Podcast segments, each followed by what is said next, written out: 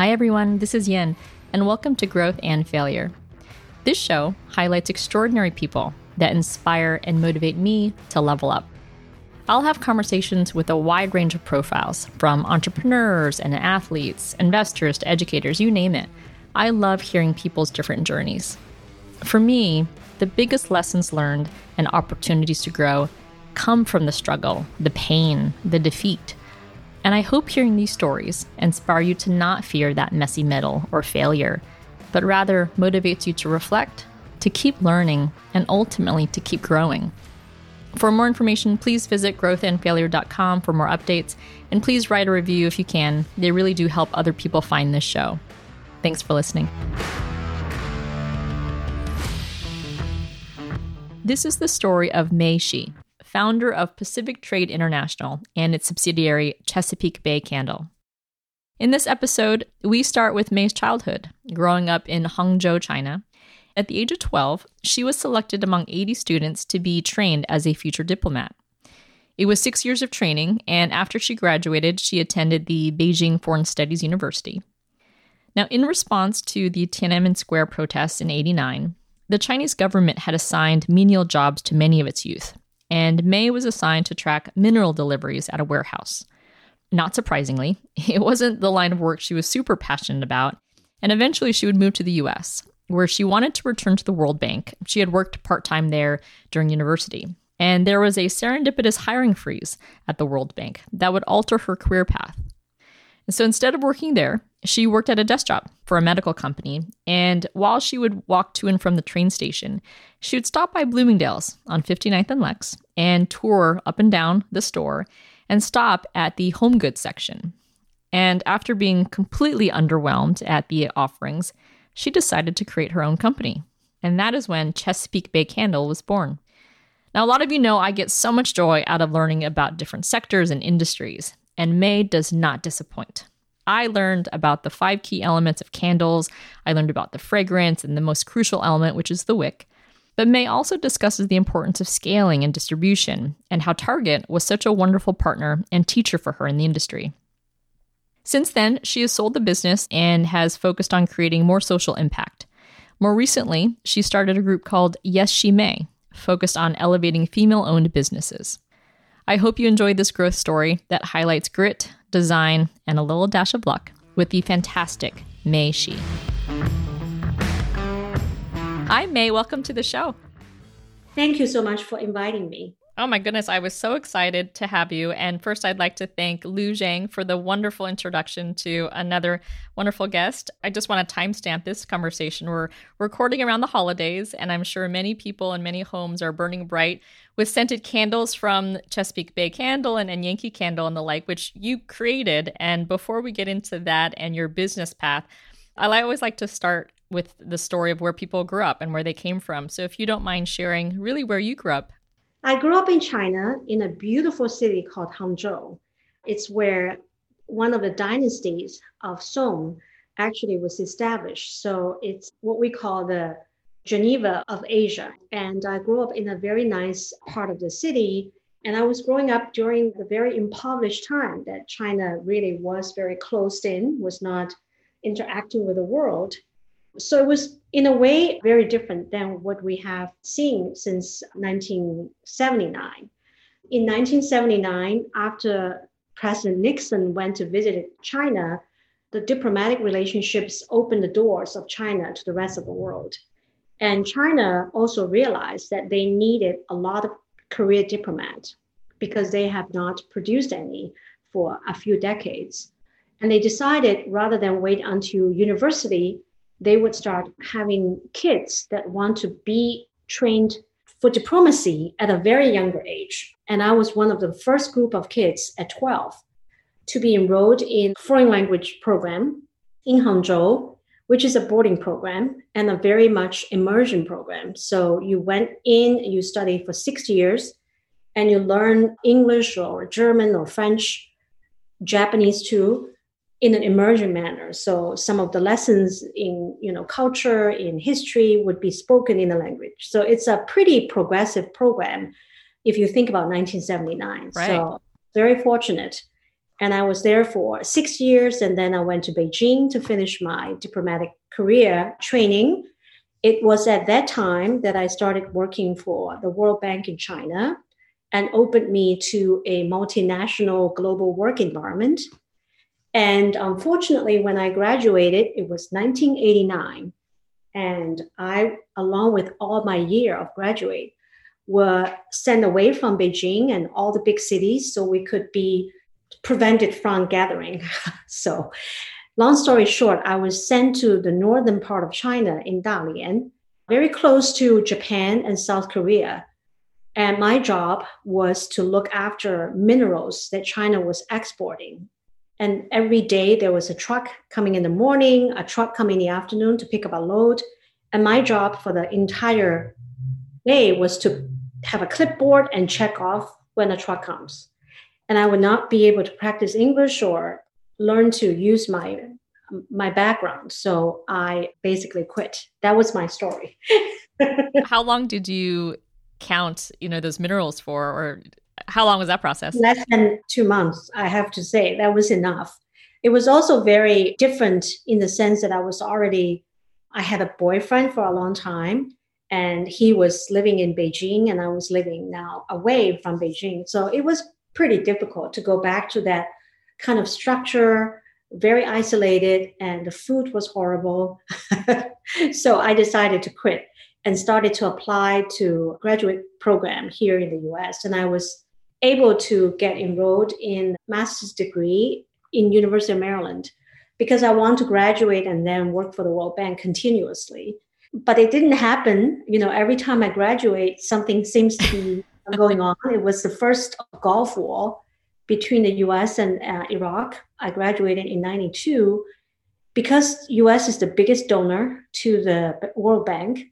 The bank decided there was going to be a hiring freeze the year I graduate. So once again, I found a very boring job in New York, and I was again away from D.C., where my husband at that time already we got married before I came was working in D.C. and I commuted between New York and DC for about a year. Was it as boring or more boring than counting minerals? Well, I would say it's not boring. It definitely has more meaty work. That's what prepared me, I believe, for the future when I start to bring products in, even though my job at that time was export. And later on, I started doing a lot of import, but you learned a lot of basics for, you know, letter of credit, packing list, letter of credit, packing list, and all these things that is actually very detail oriented. I also learned to do international financing through Exim Bank because the product that we were exporting at that time was very high tech. So a lot of times the US government subsidized those export through the loans from Exim Bank. So I understand the, the bigger picture of how sort of with higher export value, there's a lot of other alternatives. But what was very interesting was that it was where they put me in the hotel. They put me next to the Bloomingdale's flagship hotel right around Columbus Circle. And most of the evenings, I have nothing to do. So afterwards, I would just stroll to Bloomingdale's. And I remember, you know how those salespeople always want to spray you some perfume right use some lipsticks to try and most people don't want to be bothered and i love it. I say Priam, what are you selling today?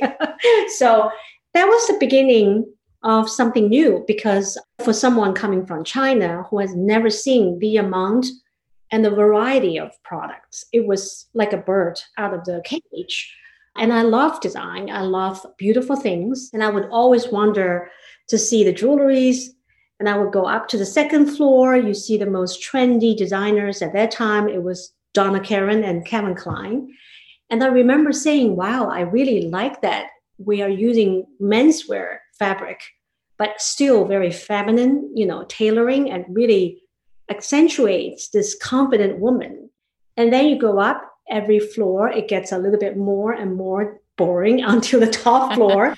It's the home Home goods, right, right. Home goods. And in the early 90s and late 80s, it's still very classic. So classic as in very traditional. So the furnitures has a lot of legs that very ornate. They have a lot of gilded touch and it's heavy. The colors are mahogany or cherry. And then the prints are very small. They look like your grandmother's pottery or bedding. I said, someone who wear menswear fabric in Donna Karan certainly wouldn't go home to this. It's so heavy, you know, it's so classic, but it's so heavy. And it's so take up so much space, and everyone in New York have such small space. Wouldn't they want something more bright or contemporary, a little bit more streamlined so that it's simpler? And every night when I talk to my husband, his name is David, I said, you know, I see this and that, and I just saw this again. And I think after a while, he get tired of me going back and forth every week. And uh, it was difficult because, you know, you're a new immigrant, you don't have a lot of family. It's a hard thing for a young couple. So he said, why don't you come back and we start a new business? And that's going to be in uh, home. I think he's really the more entrepreneurial one because remember, I was always trying to be uh, working in big corporations, big organizations, making an impact in the world. And I never thought about being an entrepreneur. He is a scientific background, but before he came to the US, he's already working for some of the more progressive state owned companies with some high tech trading. So he's always itching to start something and like many people at that time, we see definitely the framework is that it has to be something about US and China, because that's when the doors were open. The 90s saw the honeymoon period between US China relations. There was not a lot of the, the kind of issues you, you run into now. There's more sort of open mindedness to each other. There's more exploring of the culture, exploring of the, the language and the people side and we say we're going to do something there. And something about home space seems to be safe to us because it's not as competitive. We definitely see the gap. I feel there's something that is not catching up yet in home. And we went back to china and asked a lot of friends who remember i was trained in the diplomacy world but not many of them all of them become diplomatic officers, a lot of them actually pivoted to become diplomat in um, foreign trade. So they were one of the first crop of people involved in state-owned foreign trade companies. So I went back and asked them, what are you doing? What kind of product you are selling? And slowly but surely, I heard from them. And there's a wide range of home products. Mostly they are lower end, a lot of electronics, and I'm not interested because I already know that I want to put some design sort of elements into it. So that's how we started. It's a very crazy two people that's amazing. decided to test their luck. So rewind a little bit. How long were you going back and forth from your job to Bloomingdale's and talking to David in the nights about this discrepancy that you wanted to kind of transform? But was it two weeks, two months, two years? No, it's a year. It's a whole year. Every single week, I catch a train at seven o'clock in the morning to go to New York. And every Friday, my boss gave me time off at three, and I took the train back. And I work a lot on the weekends too because they have a lot of visitors, hospital doctors from China that needs to see the machineries before they buy them. And I think one of the reasons they hired me was because I, I speak Chinese. So I can facilitate the conversations between the Acusons or GEs of the world with the hospital. But I wasn't playing any role that to me was satisfying.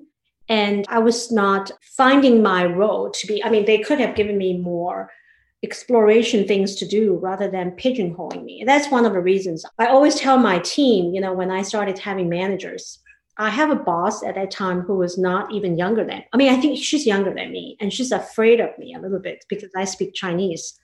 So she always managed to have work at 4:45 p.m. and she would start loading me up, which ensured that I can't leave the office on time. So every time when there's an opportunity to let me shine, she always took the credit.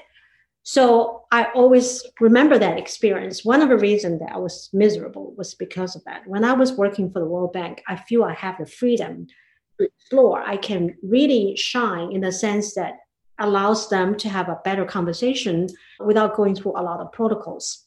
So this time when this happened, I reminded myself all the time that I would never allow anyone working for me or with me to explore people working for them, to really allow them to understand if you're a competitive manager, you should always train the next person to be even more competitive than you, because that's how companies grow. It's not by shackling them, it's by liberating them. But it's very hard, I understand. The bigger the organization, the more structure and more of the abilities with A ability look for B and the B look for C, right? So started having more and more inefficiency because people are not emboldened to speak their mind. Right. So that was kind of my early lessons, but no, it's time. Going to the business and so then after a year of going back and forth and seeing this discrepancy in the Bloomingdale's scaling elevator floor, so you see this discrepancy. What was the business that you and David ended up launching? So we decided to call ourselves Pacific Trade. As you can see, we don't know what we're going to be trading. We know it has to do with US China. We love the name. We don't want to pigeonhole ourselves because we see a wide range of consumer products for the home. We're not sure yet. So we decided we're going to call ourselves Pacific Trade International and we will go to the market to test the product.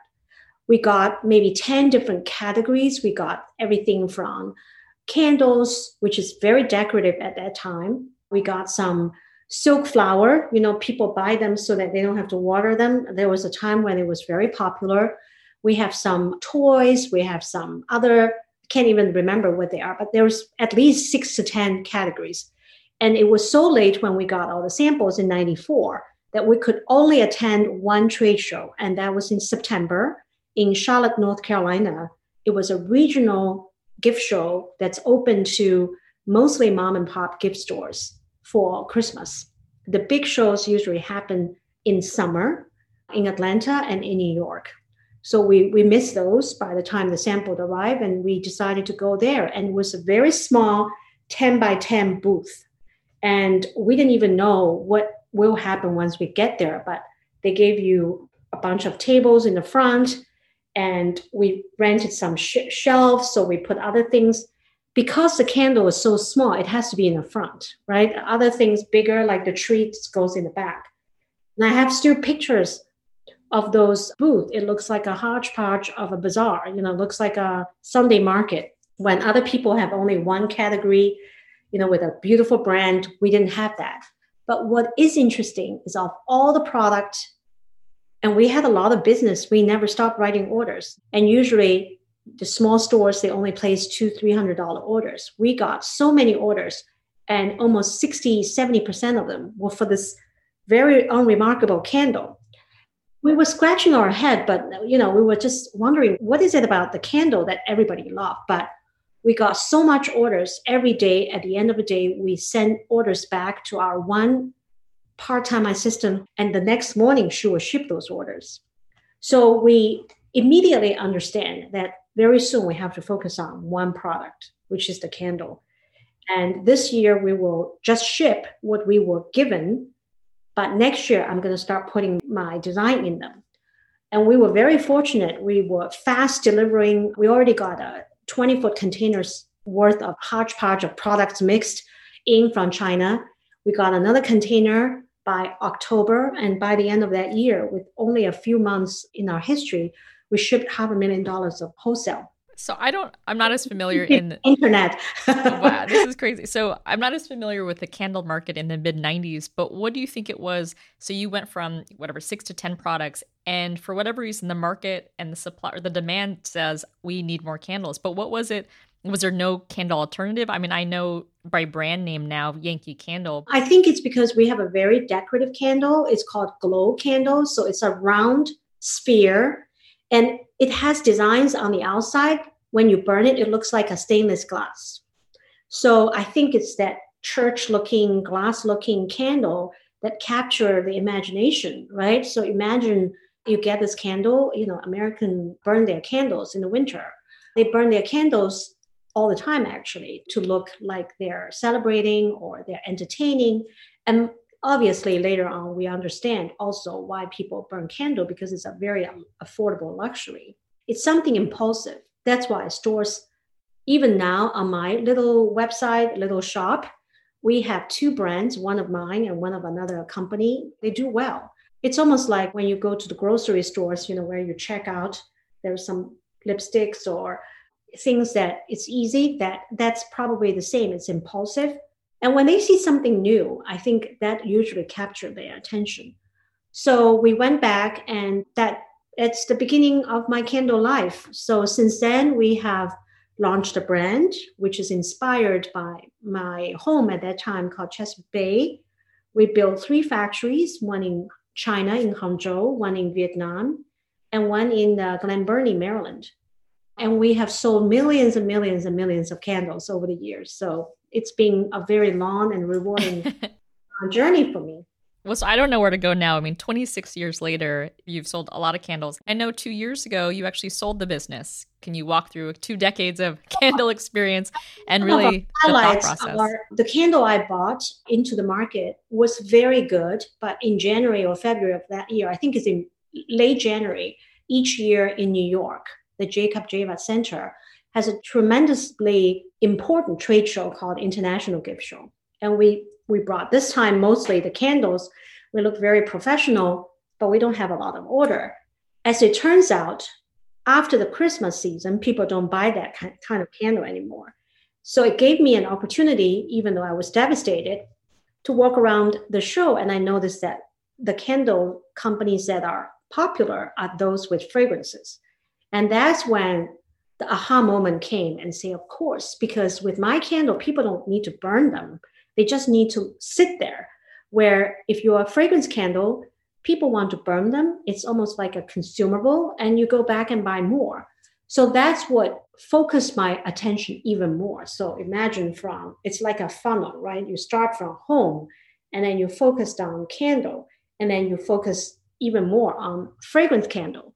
And that is the beginning of how I use a lot of design elements. So when we started, rather than follow Yankee Candle or others, I did candles without jars. So it's just a pillar, but it has beautiful textures with very interesting combination of fragrances. So things that people don't really think they go together, like lavender with vanilla or citrus with mint. So it's refreshing and the labels are very contemporary. I like the more sort of less is more kind of design. And we also add another dimension of seasonality. So by the time we were two years old, we were already in Bloomingdale, my, my wonderful store that inspired me there. We were in Nordstrom, Bed Bath and Beyond, and then I knocked on the door of uh, Target, which basically changed the company entirely.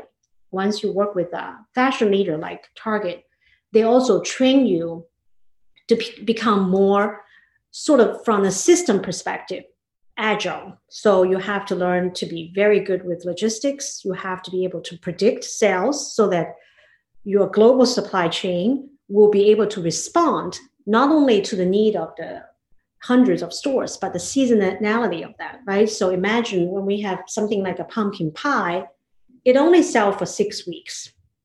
It's really from September to, you know, somewhere around Thanksgiving. And it has very high demand during those weeks, but right after Thanksgiving, no one wants to see it. It's the same with Christmas tree. So if we respond to it, our shipping window from Asia takes six weeks. So there's a lot of formulations of forecasting, and there's a lot of confidence that needs to be put in the warehousing. So I learned a lot. I, I become more of a growing company. There's a lot of pains, but I was very surprised how much goes into supplying a big company like Target. You know, you need to really update everything in your organization to catch that growth spurt. Right. It reminds me a bit the way you describe it, a bit like fashion in terms of cycles, where there's a season and really designers present forward what they think will happen in three, six, nine months of a season. But how does that work in terms of when you started this? There's the creation side, but then there's also the merchandising side. And you had mentioned that really the merchandising side, the logistics, the operations, was a re- really critical component that Target and the other retailers taught you. What did you prioritize first in learning, or did you do both at the same time? And I have a little secret. I'm actually coming up with a book. In this book, I think anybody who wants to understand how to scale their business, they should buy it because I went into such great detail to talk about how I learned to grow with companies such as Target. it was in the 90s. They too were expanding from 800 stores to 900 to 1,000. And then at the peak, I think they have over 1,500 stores, right? So they were also looking for vendors who can really grow with them, not only in terms of manufacturing, but in terms of innovation and newness. The key word is newness you know why they partner with all the designers. Remember the years when they were partner with people like Jason Wu, they partnered with Missoni so that they can bring that Target design elements into a more affordable home. I think it's actually started with Michael Grave, who is a great Chicago-based architect. And he came up with idea of design for less, right? So he designed a whole collection of kitchen gadgets that has high design value but very affordable. And I was at that time thinking about knocking on their doors. So it was the right moment that I met the right buyer who is very young, who wants to put her sort of stamp in their department.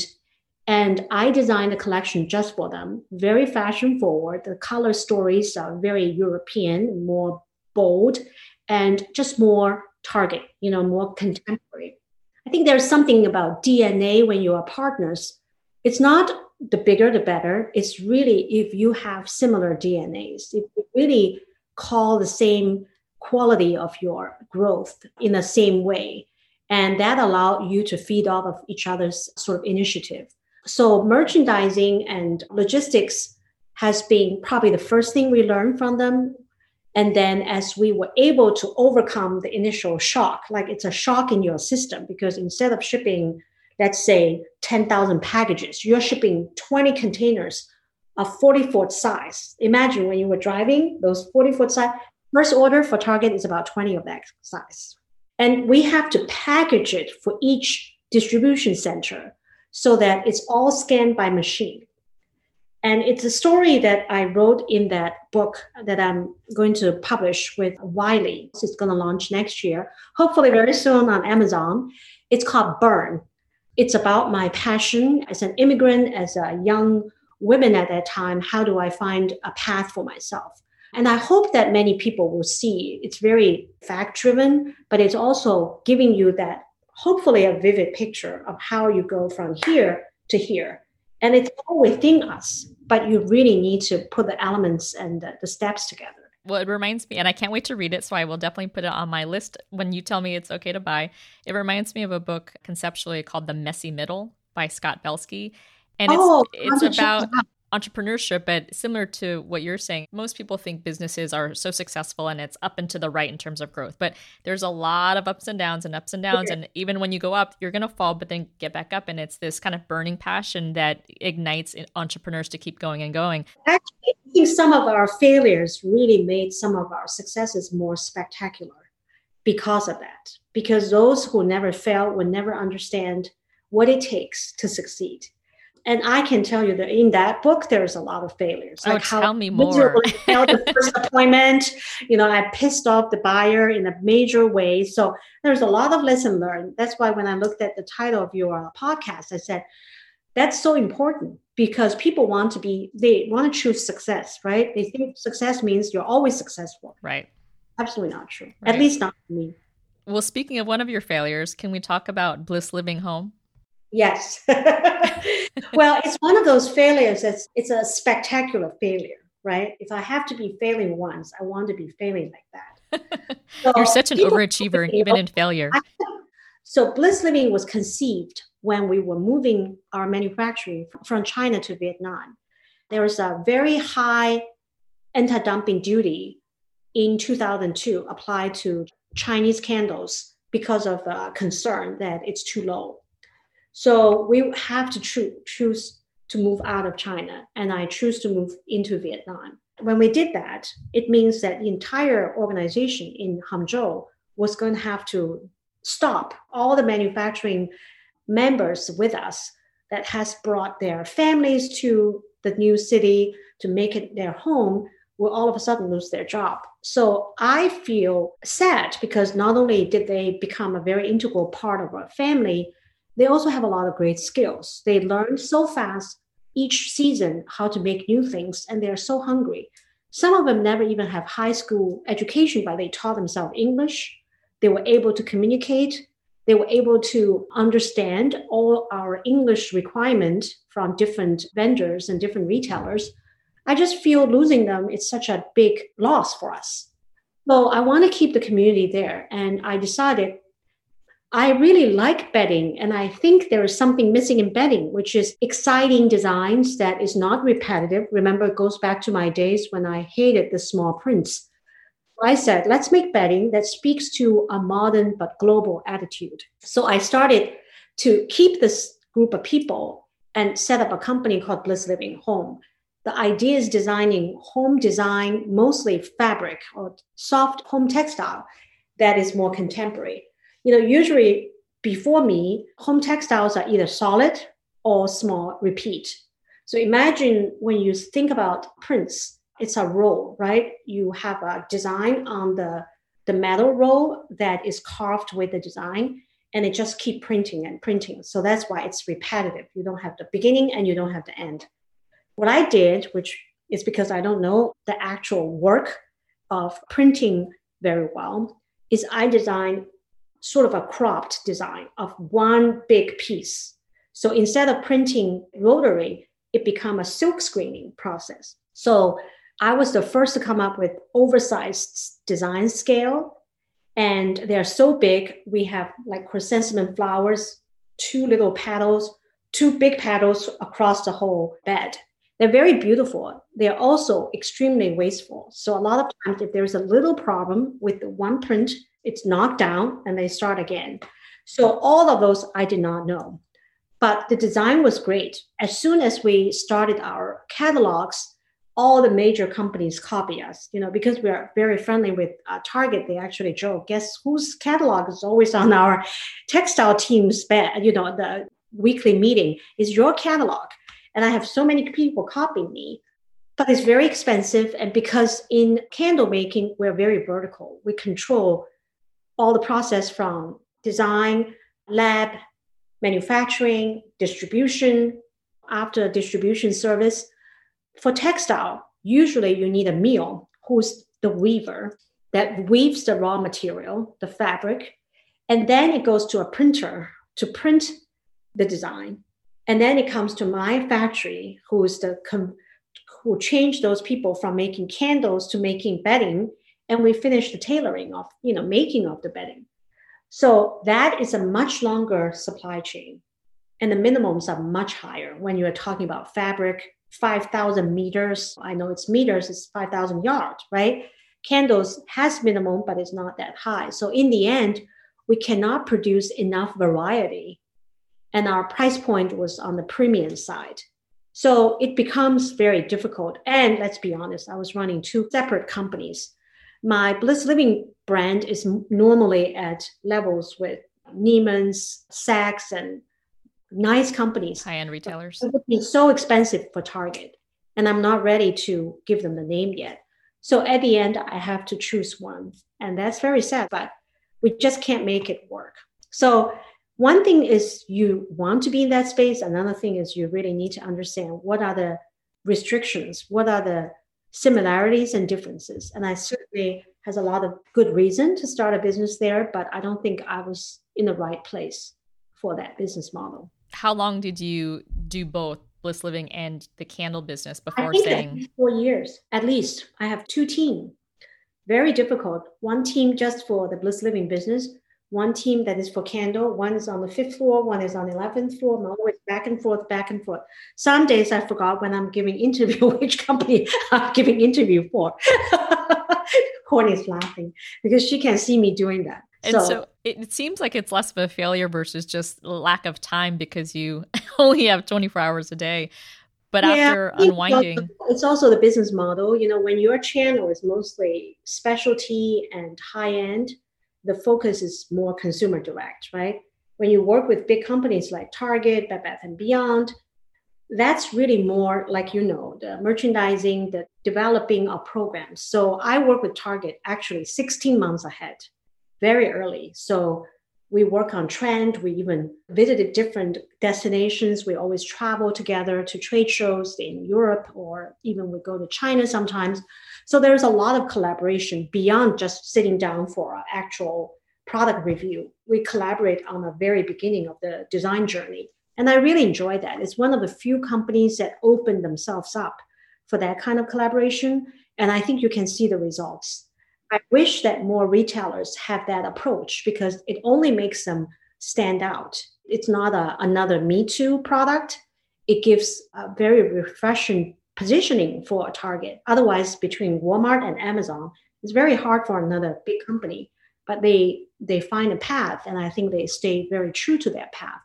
And I'm very thankful for that. It's nice to know because they are my favorite retailer outside of just broadly Amazon. But can we rewind a little bit because you mentioned that the pipeline to work with them is so much in advance than I, even I would think. I would guess six or nine months. But in the oh, in, the, oh, in yeah. the world of candle, I'm so curious. After 20 plus years in the business, if you're doing this every you know 16 months or 18 months, what is the forecasting of candle life in terms of okay, once you go scented candle, is it different combinations of scents or is it the style of the candle holder? I'm just i'm more curious about those details. you would think that it's such a simple concept but remember candles have five elements. It has wax it has color it has fragrance it has different shape and size of the vessel and then most importantly is the wick right? The wick actually helps the experience of the candle burn. So if it's too small you would have wax not consumed and they become a wall, like, like a well. The candle fire goes down and it's not ideal. When the wick is too big, it also becomes too big of a flame and it produces a lot of soot so that your house sometimes gets those black soot on the wall. So it's always a fine balance in our R&D uh, office to find the right size wick and it cannot produce all these side effects and it needs to balance so that it's a nice and clean burn. Sometimes we have multiple wicks. I'm the one that started the trend with three wick candles. And then I added five wicks. so when you have five wicks, some wicks go down, and then you need to make sure that they're not too soft, that when there's a pool of wax, it gets bended into the wax, right? So there's a lot to go into that. But the biggest driver of innovation and design is fragrance. So fragrance, as you can imagine, is very much an emotional experience. It's one of the most underutilized sensory, in my view, particularly when it's about marketing. Our vision and our hearing has been explored. There's so much to assault us. When we go out, we have ad, we see ad, but our fragrance, that sense of smell, is the one that's most priminal, right? It's one of the first sense that we develop as a human is the last sense we lose as a human. So, another interesting thing is that the nerve ending for smell is directly connected to the nerve ending of memory. So that's why you never smell something and say, oh, it's good. You always say, oh, it reminds me of that trip to China, that bamboo tree, or it reminds me of my trip to Paris with my boyfriend, or my grandmother's cookies, or my grandfather's you know, tobacco, it's because of that memory connection. So it has this very powerful undertone to make you feel happy, sad, or liberated or peaceful. So there's so much we could do with fragrance. It's amazing that still there's a lot that people don't know about it. Oh, I am so excited. Just be, I'm I can't stop smiling because your five part analysis or definition of a candle kind of blows my mind because it's so simple and I take it for granted. But when you actually dissect it, I love that. And it, I just, I love knowing that. Create a lot of opportunities, right? Right. And I hate to say this about my book, but one of the chapters was completely devoted to the art of fragrance and to the hope that those of you sitting in Silicon Valley, please, please, please start looking into that because I had lost my dad to Alzheimer's. And whenever I went to see him, I brought him those cookies from Canton. You know, he grew up with his family in Canton. And immediately it seems that he recognized me more because it brought back, I guess, those memories of growing up.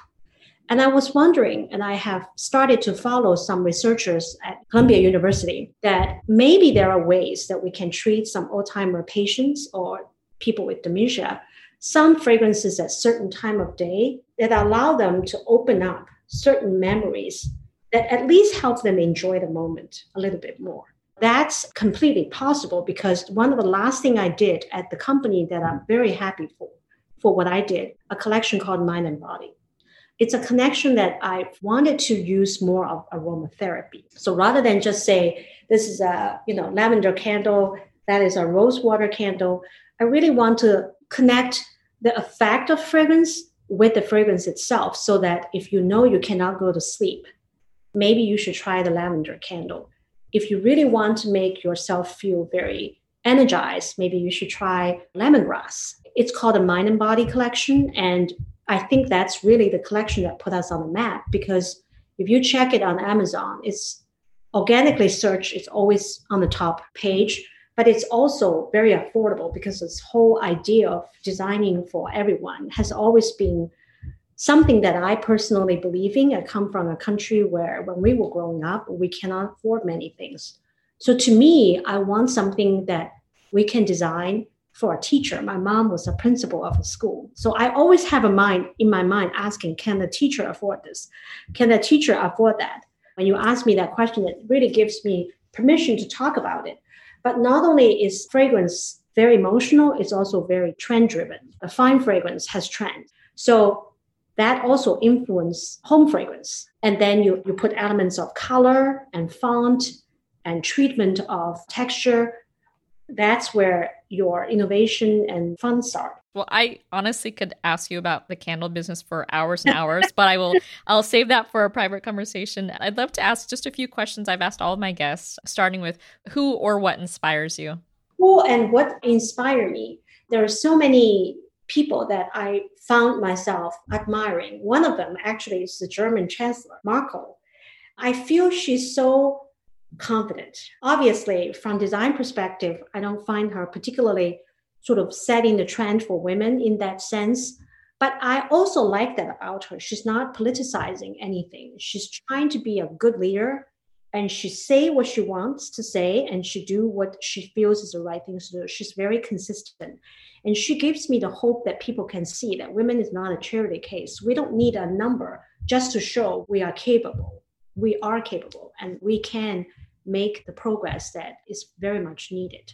I hope you see that I don't have a glamorous person as my role model, but that's who I am. I'm actually very inspired by her. When you were starting the business, did you have a mentor or a role model that helped you other than Target as a business, but you know, a, a person or a team that just helped you a lot in terms of your thinking and your mindset? I would say there's always people you read about. Steve Jobs, you read about all the people that is successful. I wouldn't say there is one role model. I think people that inspire me tend to be one that is very innovative. I'm not someone that liked uh, the story of how they make something cheaper than anyone else. I always like the people that make things completely different from scratch. Just knock everything down and build it from scratch. I like that attitude of an innovator and a visionary. People with vision always get a lot of respect from me. I know that they are overstated, but I like people who does not talk a lot. They go out and they change the world. They don't need to be Miss Popular or Miss Popular. Oprah still inspire me a lot because the way that she stands for things that as a person she believes in. And there are many great women leaders before me and right now that I think as we enter into a whole new world next year, I'm looking forward to a new reality that would unleash even more women leaders. One thing I just want to ask you with over 25 years of business success, I'm sure along the way you've had fears and anxieties, concerns about meeting quota or making this logistical thing happen. But along the way, what drove you most? Was it fear of failure? Was it success? Was it financial? I'm just curious some of the drivers, if you could expand on that in terms of how you felt and some of the things along the way to share. As a business owner, obviously financial bottom lines are very important. As a new immigrant at that time, we don't have a big cushion to fall into. I would say what inspired me is the sense that I want to achieve. It's not fear. I'm not fearful of failure. I want to succeed because so often I was the second child in the house. Um, my sister always is a very dominant figure in my life. And I always feel that I need to prove myself to be successful. I'm not worried about failure. I want to prove that I can do it. And I also don't want to disappoint people who trusted me. So when I started having very large orders, I never want to disappoint people. That's why I'm almost fanatic when it's about customer service. You know, I feel for the consumers. I started a business, Yes She May, for women's business. And it's a dropship model. So a lot of women ship consumer orders directly. And when they're delayed because of a holiday, I fear that we're going to lose those consumers. Because to me that sense of that trust you know they could give their dollars to so many organizations but they decided to try a brand new company that's trust. And it's earned. You don't own it you earn it right? So that sense of customer service is very it's that blind trust that people put in you and i told everyone in my organization i have built an incredible credibility in this industry because I would rather lose money if I can make it up to the customers. So that has been my very clear model for the last 26 years that you're not in business for one shot, you're not in business for one purchase order. You are in it for the long haul, and it's your credibility that's on the line every single time. And never try to lose sight of that. It's interesting because I'm sure if I asked you 26 years ago versus today, your definition of success would be different. But I'll ask today, what is your definition of success for you now? The definition of success for me now is not measured by financials. Obviously, that will be something to have a reference point. You know, there's now unicorns. When I was growing up in business, there was no unicorns. So now, now, not only are there unicorns, there are female founded unicorns. So if you go by absolute size, it's very hard to feel a sense of accomplishment. What I would consider myself successful is if I have a vision and I put 100% of myself into that vision, and that vision has a shape and it's a formula that if we have a formula and if we know we can have fundings to put into it, then we can succeed. That to me is success. I don't need to prove how big that actual model is, but if that model has a formula and it has an impact so another element is the social impact. I did this new business because I do feel this is really something I want to do. I was very fortunate to grow the business because I know so much about trade or I was able to learn it. Not many people, particularly women, have what I had, which is the lever to pull for manufacturing, for design, for research. And that's what can give them a whole new wind to grow. And I want to be able to see them growing that way. I'd love to hear more about that. And also, if you could expand on looking back at your career, one question that a few of my guests have started mentioning is how much luck has been involved in their life. And so I'm sure it's a, a bit of a combination, but I would love to hear your thoughts on how much of it was luck, how much of no it was idea skill. why I'm laughing. You would be laughing too, because the subtitle of my book is How Grit design and a dash of luck. That's amazing. a success story. I think they used the word luck in a very sarcastic way because remember, every time I graduated, I didn't have what it takes. Many people would think it's bad luck. Actually, sometimes you can turn that around, right? Had I gone into a really big PR company, I probably would never move. So I think the idea of luck is very important. To say it in another way, it's the timing. It's really when you do something and why you do something that defines whether you're going to be successful or not. So the bubbles of the dot com was a perfect example at that time. There's a bubble because they don't really understand how company really has to have all these ingredients to succeed in the early 2000. And now, 20 years later, it's a whole different ballgame.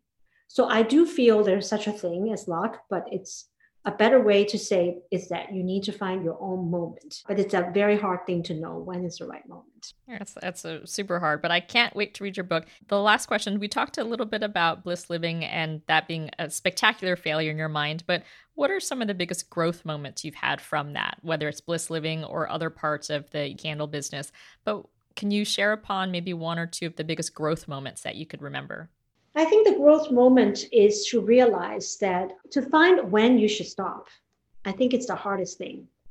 For people who is known for being resilient or for not taking no for an answer, it's very hard in a career, in a relationship, be it a customer relationship or intimate relationship or employee relationship, when that is time to say stop. It's another conversation. All I have to say is that it cannot be a negative in your life. It cannot become a stress. And rather than making you feel that it is a, a source of inspiration and excitement, it adds to your life. It cannot become something that diminish your confidence as a businesswoman or as an individual. So I think that's the biggest lesson learned is giving things up is a good thing. It's a moment where you realize you don't have to be perfect. You can accept loss. You can cut your loss and still be intact. And that's where it's most difficult, I think. No, what's next for Mei Xu? Yes, she may. we played with the name.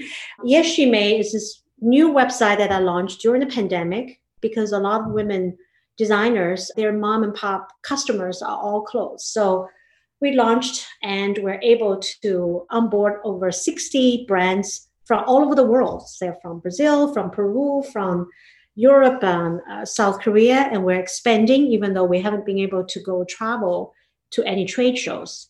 If you know of any designers that have amazing design. We don't want to be open platform because I do feel people need some kind of curation. They need to know what works and what's not. And I don't want to be a platform that people feel like they're finding needles in a haystack.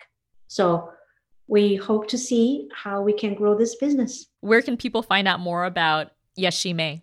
It's a website. It's Yes She May, and we have newsletters also.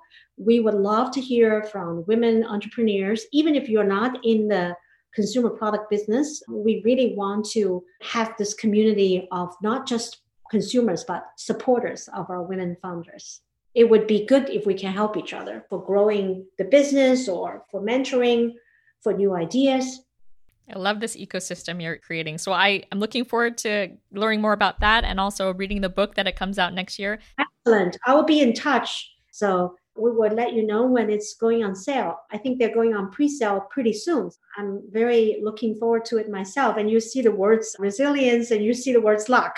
So you wouldn't miss it. Mei, thank you so much. I enjoyed this conversation a lot. You have great questions. I enjoyed it too. Thank you so much. I appreciate it. I'll be in touch. Bye bye.